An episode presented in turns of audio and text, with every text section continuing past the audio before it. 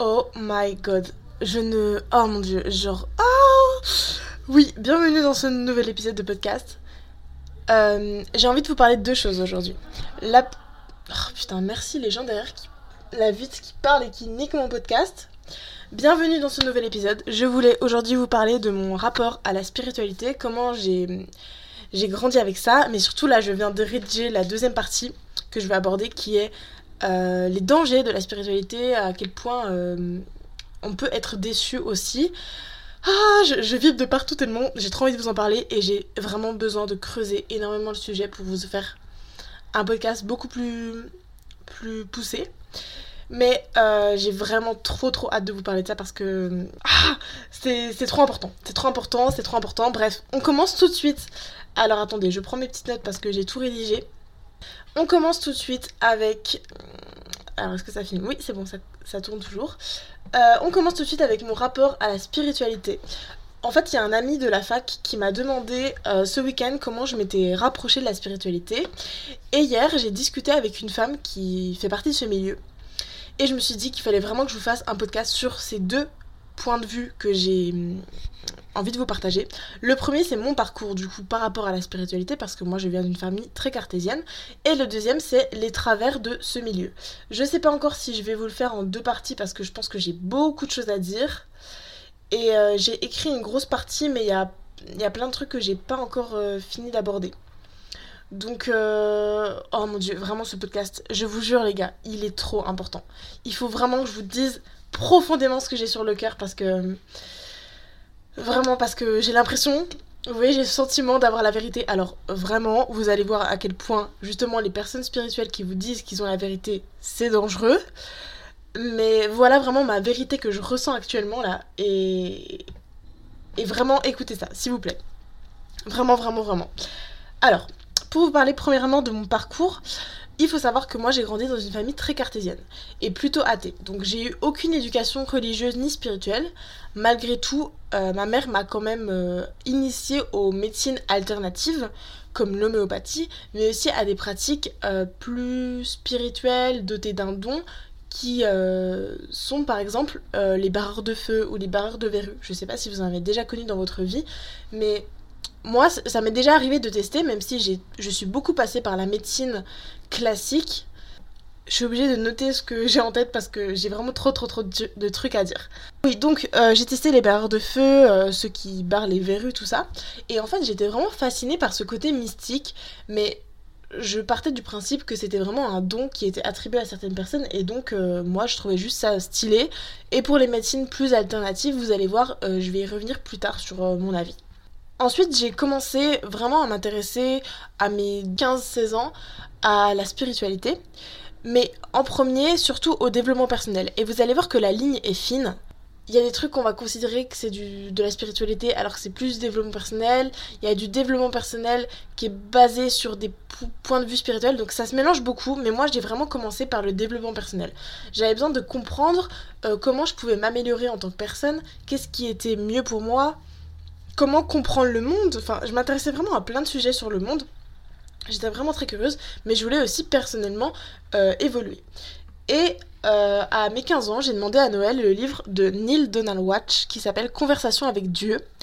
Pourquoi ce livre? Parce que j'apprenais beaucoup sur YouTube et des personnes que je suivais sur YouTube, notamment euh, la carologie, je crois qu'elle s'appelle. Ouais, je crois que c'est la carologie. Je la suivais vraiment beaucoup, j'adorais ce qu'elle faisait. Et elle avait partagé ce livre-là. D'autres personnes l'avaient partagé, je me suis dit, ok, bah vous savez quoi, j'ai envie de lire euh, un livre sur le sujet, go tester ce livre-là.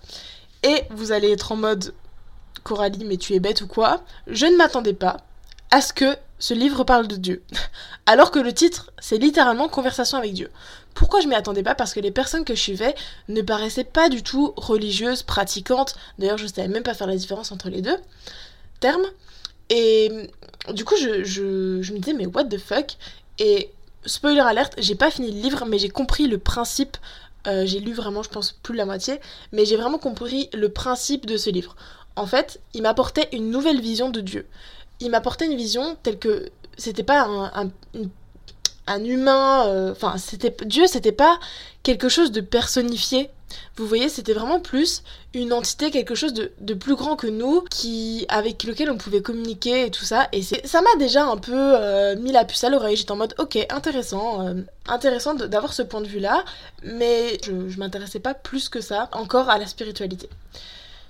Surtout parce que dans mon milieu, personne ne parlait de spiritualité, vraiment, vraiment. Je tiens à le dire, je connaissais personne de pratiquants, croyants, qui parlait de spiritualité. Vraiment, il y avait personne de, ça dans mon entourage. Mais j'apprenais beaucoup avec YouTube notamment et les livres et les sites internet aussi. Euh, je continuais à avancer dans ma vie. Donc j'ai commencé déjà à me considérer plus agnostique que athée. Ce que m'avaient transmis mes parents qui étaient athées, hein. c'est-à-dire que, comme je vous l'ai dit, j'avais aucune éducation religieuse ni euh, spirituelle. Donc euh, c'est déjà là que je me suis remise en question. Je me suis dit, ok, bah en fait, je suis peut-être plus agnostique. C'est-à-dire que je sais même pas si ça existe et je me prononce pas tant qu'on n'a pas de preuves réelles. Je m'intéressais aussi beaucoup aux médecines alternatives. Euh, pourquoi? Parce que, en fait, je voulais un moyen de contraception. J'étais vraiment contre euh, la pilule parce que j'ai des antécédents de, de, cancer dans ma famille. Et pour moi, les médecins qui nient le fait que la pilule augmente les risques de cancer du sein, c'est de la désinformation parce que déjà à cette époque, on avait. Il y avait quand même des rumeurs qui disaient que ça pouvait augmenter les risques il y avait sûrement des études qui étaient en train d'être faites, et puis ils en parlaient vaguement dans la notice, mais ils évoquaient seulement le fait que ça augmentait au bout de 10 ans. Et aujourd'hui, avec, euh, voilà, en 5 ans, ça a pris beaucoup d'ampleur, et on voit, je parle pas forcément que des cancers, mais à quel point la pilule peut avoir des effets dangereux sur notre corps. Donc j'étais vraiment pas pour. Et j'ai vu je ne sais pas combien de médecins mais vraiment, pour débattre sur ce sujet, des médecins qui me disaient que non, la pilule, c'était euh, c'était la seule option pour moi à mon âge. Et sur plein d'autres sujets également, en fait, j'étais contre l'avis des médecins traditionnels qui me disaient que ne pas avoir mes règles, ce n'était pas grave quand j'avais pas ma pilule. J'ai vraiment des médecins qui, un médecin qui m'a dit ça. Vraiment, c'est problématique. Bref, je ne suis pas du tout contre, voilà, s'il y a des personnes qui souhaitent prendre la pilule aujourd'hui et qui et pour qui la pilule ça a vraiment été une opportunité de fou et leur a sauvé la vie, leurs règles et tout, vraiment euh, je vous soutiens à 200%. Moi personnellement j'étais contre ce choix mais les médecins m'ont littéralement dit que c'était la seule option. Et c'est pour ça que j'avais vraiment du mal avec les médecines aussi allopathiques parce que ils n'allaient pas dans mon sens et je me retrouvais pas avec eux et avec leurs pensées qui par exemple j'avais un problème de règles, bah alors il fallait que je prenne des hormones pour trouver retrouver mon cycle et je me disais mais c'est pas normal, je sentais que c'était pas normal et que c'était pas logique. Alors je sais pas ce que vous en pensez vous aujourd'hui parce que là je parle de ça c'était il y a 5 ans et aujourd'hui on a vraiment une approche différente de la pilule, on parle vraiment d'autres moyens de contraception qui se proposent à nous, mais il y a encore 5 ans, c'était vraiment la seule option proposée aux femmes, aux jeunes femmes en tout cas. Ça m'a beaucoup révoltée et c'est aussi pour ça que j'ai eu envie de me tourner vers les médecines alternatives, même si elles ne résolvent pas tout, on est d'accord. Mais je trouvais qu'il y avait vraiment une pratique beaucoup plus holistique, c'est-à-dire qu'elle prenait beaucoup plus en compte le corps euh, humain dans sa globalité et ça me parlait beaucoup plus. J'arrivais pas à expliquer, j'avais juste, je trouvais ça beaucoup plus logique de, de prendre en compte la globalité du corps humain, de vraiment se rapporter à, à l'importance de de prendre soin de sa santé physique, mentale, globale. Et je vais prendre aussi un autre exemple. J'avais des allergies à un moment donné, enfin ce qu'on suppose être des allergies. J'avais mal à la gorge tous les matins, mais un mal de gorge comme si j'étais malade. Je, pouvais pas parler, c'était horrible. Je voyais une médecin qui m'a dit le seul truc que je peux vous donner, c'est mettre du chip oui, j'ai pas le bon mot, mais bref, vous avez compris, du chip dans le nez. What the fuck? Je te dis que j'ai vraiment mal à la gorge, tu me dis de mettre du chip dans le nez. Bref, je suis allée voir un autre médecin qui m'a dit que c'était une allergie, qui pensait que c'était une allergie. Je lui ai dit Est-ce que vous pouvez me donner une ordonnance pour aller voir un allergologue? Il m'a dit littéralement non. Je pense que la meilleure solution, c'est que tu fasses tes tests toi-même pour trouver quel est le problème. What the fuck? Est-ce qu'on en parle ou pas? Alors, je suis peut-être tombée sur les pires médecins de la Terre, mais quand même, ça m'a révolté à ce moment-là. Ça fait partie de mon histoire, hein, ça m'a révolté à ce moment-là. Et euh, euh, la seule option qu'il me proposait, c'était de prendre un médicament qui était à l'aspartame. Et il y avait à ce moment-là, vous pouvez sûrement regarder, je pense qu'il y a des, des, preuves scientifiques, il y avait des études qui prouvaient que l'aspartame, c'est vraiment quelque chose qui est très nocif pour la santé, qui joue énormément sur notre cerveau et même à une infime dose, ça peut être très dangereux. Bon, maintenant il y en a dans le Coca Light et personne ne dit rien, mais vous voyez, moi j'avais vraiment conscience déjà de ça à 15 ans et ça me. Enfin, pas 15 ans, peut-être 16-17 ans, et ça me révoltait que les médecins qui étaient plus vieux que moi considérait que vu que j'étais une petite jeune, on ne devait pas m'écouter. Ça me révoltait. Et je lui disais que je ne voulais pas prendre ce médicament parce que je voyais les effets secondaires, pas personnellement chez moi, mais qu'il y avait dans les études scientifiques. Et il m'a dit, euh, oui, mais je pense que si c'est en petite quantité de temps en temps, ça ne risque rien. Mais mec, on est littéralement en train de prouver que c'est dangereux même à une infime quantité. Donc, Dieu merci, euh, ces, douleurs sont passées et j'ai tout fait pour ne jamais prendre ce médicament, peut-être une ou deux fois. C'est vrai que c'était très efficace, mais ça m'a quand même, euh, ça aurait quand même pu me détruire la santé sur le long terme. Voilà, si on prend une petite dose d'aspartame tous les jours, c'est dangereux. Et le mec, il ne comprenait pas. Enfin bref, de toute façon, ce mec, c'est vraiment un, un, un c'est un horrible médecin et euh, ce qui me révolte encore plus, c'est qu'il soit professeur à la fac de médecine. Vous voyez que dans mon vécu personnel, j'étais vraiment contre le discours des médecins que j'entendais en général et beaucoup plus avenante aux médecines alternatives. Encore une fois, aujourd'hui avec le recul que j'ai, je considère évidemment que les deux ont quelque chose à nous apporter, mais que la médecine allopathique traditionnelle européenne a beaucoup à apprendre tout de même des médecines euh, beaucoup plus euh, holistiques, globales, notamment la médecine chinoise, la médecine indienne, et j'en passe. Et même la médecine américaine, il y a beaucoup de trucs que j'ai appris aussi qui étaient vachement intéressants. Euh, états-unienne, pardon. Oui, parce qu'on adore dire américaine, non, c'est états-unien, ça veut bien des États-Unis et pas d'Amérique en globalité. Voilà, qu'est-ce que je voulais dire ensuite vis-à-vis de ça? Donc oui, euh, moi j'avais 15 ans, donc je commençais déjà un peu à me révolter euh, contre tout ça. Et ce que je voulais dire aussi, c'est que à ce moment-là, vers mes 15 euh, jusqu'à mes 18 ans, j'étais dans une relation avec quelqu'un qui était profondément cartésien. Chaque discussion menait à un débat. On commençait à débattre en fait sur le fait que mes croyances, puisque je croyais aux médecines alternatives, que c'était pas encore prouvé, n'avait pas de valeur. Alors évidemment, aujourd'hui, je prends ça avec euh, du recul et je vois pas du tout les choses de la même manière, mais voilà, c'était pas grave, on était jeunes, on se construisait, donc il euh, n'y a pas de souci avec ça. Euh. mais du coup, j'avais ce truc que, bah, c'est vrai, si on n'a pas de preuves scientifiques, alors ça n'a pas de valeur. Et ça, c'était profondément un truc que j'avais ancré dans mon esprit que tant qu'on n'arrivait pas à le prouver, c'était pas vrai. Je parle vite, hein. J'espère que vous suivez, j'espère que vous allez bien parce que, oh my god, j'espère que vous mettez pas le, le podcast en x2 parce que vous allez avoir mal à la tête. Euh, oui, ce que je voulais dire du coup, par rapport au, au fait d'être très cartésien, bah j'ai vraiment, voilà, le principe de la science, c'est de considérer que tant qu'on n'a pas réussi à prouver que c'était vrai, alors c'est faux. Et c'est problématique, ou non, plutôt, plutôt l'inverse. Tant qu'on n'a pas réussi à prouver que c'était faux, alors ça peut être vrai. Moi j'ai vraiment pris dans ma tête le fait que le fait inverse, le fait que bah, tant qu'on n'arrivait pas à prouver que quelque chose était était vrai, une médecine était vraie, une médecine était prouvée scientifiquement, alors ça n'avait pas de valeur. Alors que il y a un truc qui existe, retenez bien ce terme, j'adore ce mot, ça s'appelle les lois empiriques. Les lois empiriques sont basées sur le fait que on a vu assez de preuves en pratique qui prouvent quelque chose qu'on en crée une théorie. C'est-à-dire qu'on base une théorie sur de la pratique, alors que normalement, on crée la théorie et ensuite on voit la pratique. Et donc il y a ce qu'on appelle la loi empirique qui prouve justement, qui part de l'inverse parce que euh, simplement on n'arrive pas à démontrer le truc, mais concrètement dans les faits ça fonctionne à chaque fois. Bref, j'en ai parlé un peu dans mes croyances aussi sur euh, mon premier podcast, donc euh, je vous invite à aller le voir, petite promo. Mais du coup, si je reviens à ma relation de couple, le problème c'est que j'arrivais pas à expliquer ce en quoi je croyais scientifiquement, donc je considérais que ça avait pas de valeur.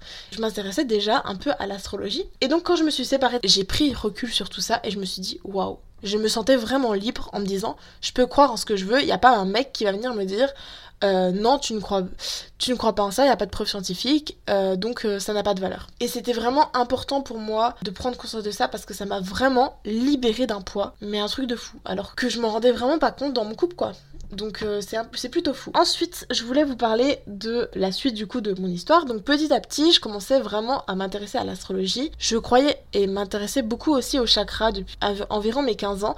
Et je crois qu'aujourd'hui les chakras ont été prouvés scientifiquement. Et je vais pas détailler ce que c'est parce que c'est basé sur de la médecine indienne et que euh, aujourd'hui dans le New Age, c'est ce que je veux vous parler en deuxième partie. Dans le New Age, on, parle des chakras et on s'approprie beaucoup la culture, vive notre passé colonisateur, on s'approprie beaucoup la culture des autres bah, cultures justement. C'est un peu problématique parce que on a beaucoup transformé du coup des croyances, des principes, des, des, ouais, des principes. Et donc je vais pas vraiment parler de ça parce que ma sœur est partie en Inde il y a quelques semaines et elle en a parlé avec un de ses professeurs euh, qui était indien des chakras et donc j'aimerais bien parler avec elle pour euh, avoir son avis là-dessus parce que euh, bah je sais que si on se l'est approprié on parle pas forcément de choses vraies et donc j'avais besoin d'avoir plus de connaissances sur le sujet. Mais Bref, tout ça pour dire que je m'intéressais beaucoup au chakra et aujourd'hui ça fait encore beaucoup partie de ma vie. Enfin, j'adore ça et on en parle beaucoup dans la spiritualité, tout en sachant qu'il y a des gens qui peuvent un peu abuser des termes et, euh, et se l'approprier quoi sans avoir vraiment conscience de ce que c'est. Non mais juste, je tiens à dire, c'est fou, vous allez vraiment pas me reconnaître dans ce podcast d'habitude. Je prends toujours mon temps et tout, mais vu que là j'ai tout rédigé et je sais exactement de quoi je veux parler et j'ai vraiment, vraiment tout écrit enfin écrit beaucoup de choses. J'ai vraiment trop de trucs à dire parce que c'est un sujet qui me passionne. Ça fera deux parties, ça c'est sûr. J'espère que vous suivez parce que tout va dans, tous les sens. En gros, petit à petit, je faisais des pratiques qui se rapprochent de la spiritualité, qui sont liées d'une certaine façon à la spiritualité, mais je me rendais absolument pas compte. Juste, j'étais attirée par ça, vraiment j'y allais de manière totalement naïve, et c'était très bien. Je m'intéressais aussi au yoga, qui je pense, c'était aussi parce que c'était tendance, hein, et qu'on commençait à un peu en parler, et donc euh, j'ai essayé de faire du yoga pendant une année, mais ça, ne m'a pas convenu parce que hum, c'était beaucoup trop lent pour moi. La moyenne d'âge devait être de 55 ans, donc ça allait pas vite. J'avais besoin d'un truc euh, qui fasse bouger, et il y a plein de yoga différents. C'est pas que des trucs lents, c'est vraiment un vrai sport. Mais euh, du coup j'ai changé et je suis allée à la salle de sport. Voilà, rien à voir.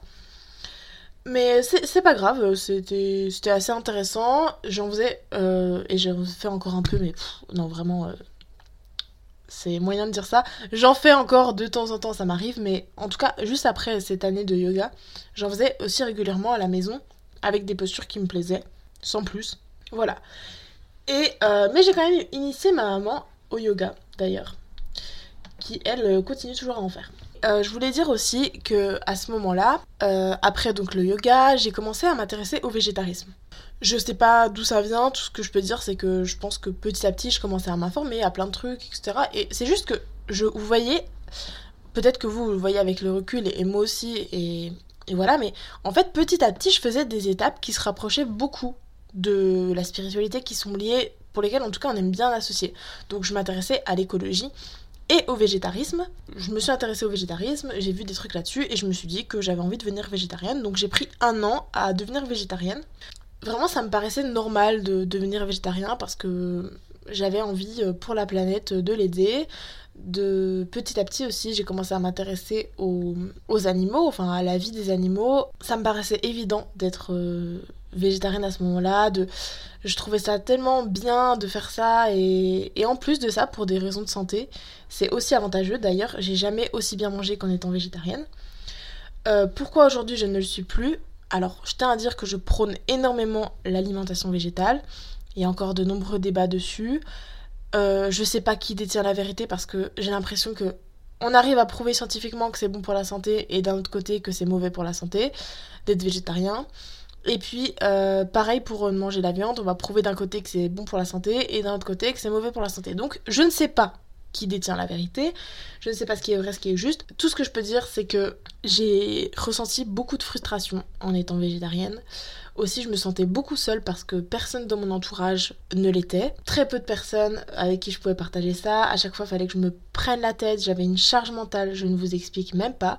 Parce que je devais toujours réfléchir, vu qu'en plus de ça, je faisais du sport, je devais toujours réfléchir sur comment bien m'alimenter, comment bien être protéinée, comment ne pas avoir de carence. Alors, je dis pas que manger de la viande, quand on mange de la viande, on s'occupe mieux de notre alimentation. Loin de là. En fait, ça me prenait vraiment la tête de toujours chercher à trouver des équivalents qui sont vegan. Bref, ça me prenait trop la tête. Donc, et je me sentais même parfois frustrée de ne pas manger de la viande et je culpabilisais d'être frustrée, vous voyez. Pour moi, l'alimentation végétale, c'est vraiment le futur. Parce que c'est bon pour la santé, pour les animaux et pour la planète. Mais en même temps, aujourd'hui, même s'il y a des restaurants et des entreprises qui proposent des alternatives végétales pour avoir par exemple un taux de protéines assez élevé, même si attention, hein, les véganes ne sont pas carencés, ils ont vraiment une alimentation assez variée, euh, pour la plupart du moins.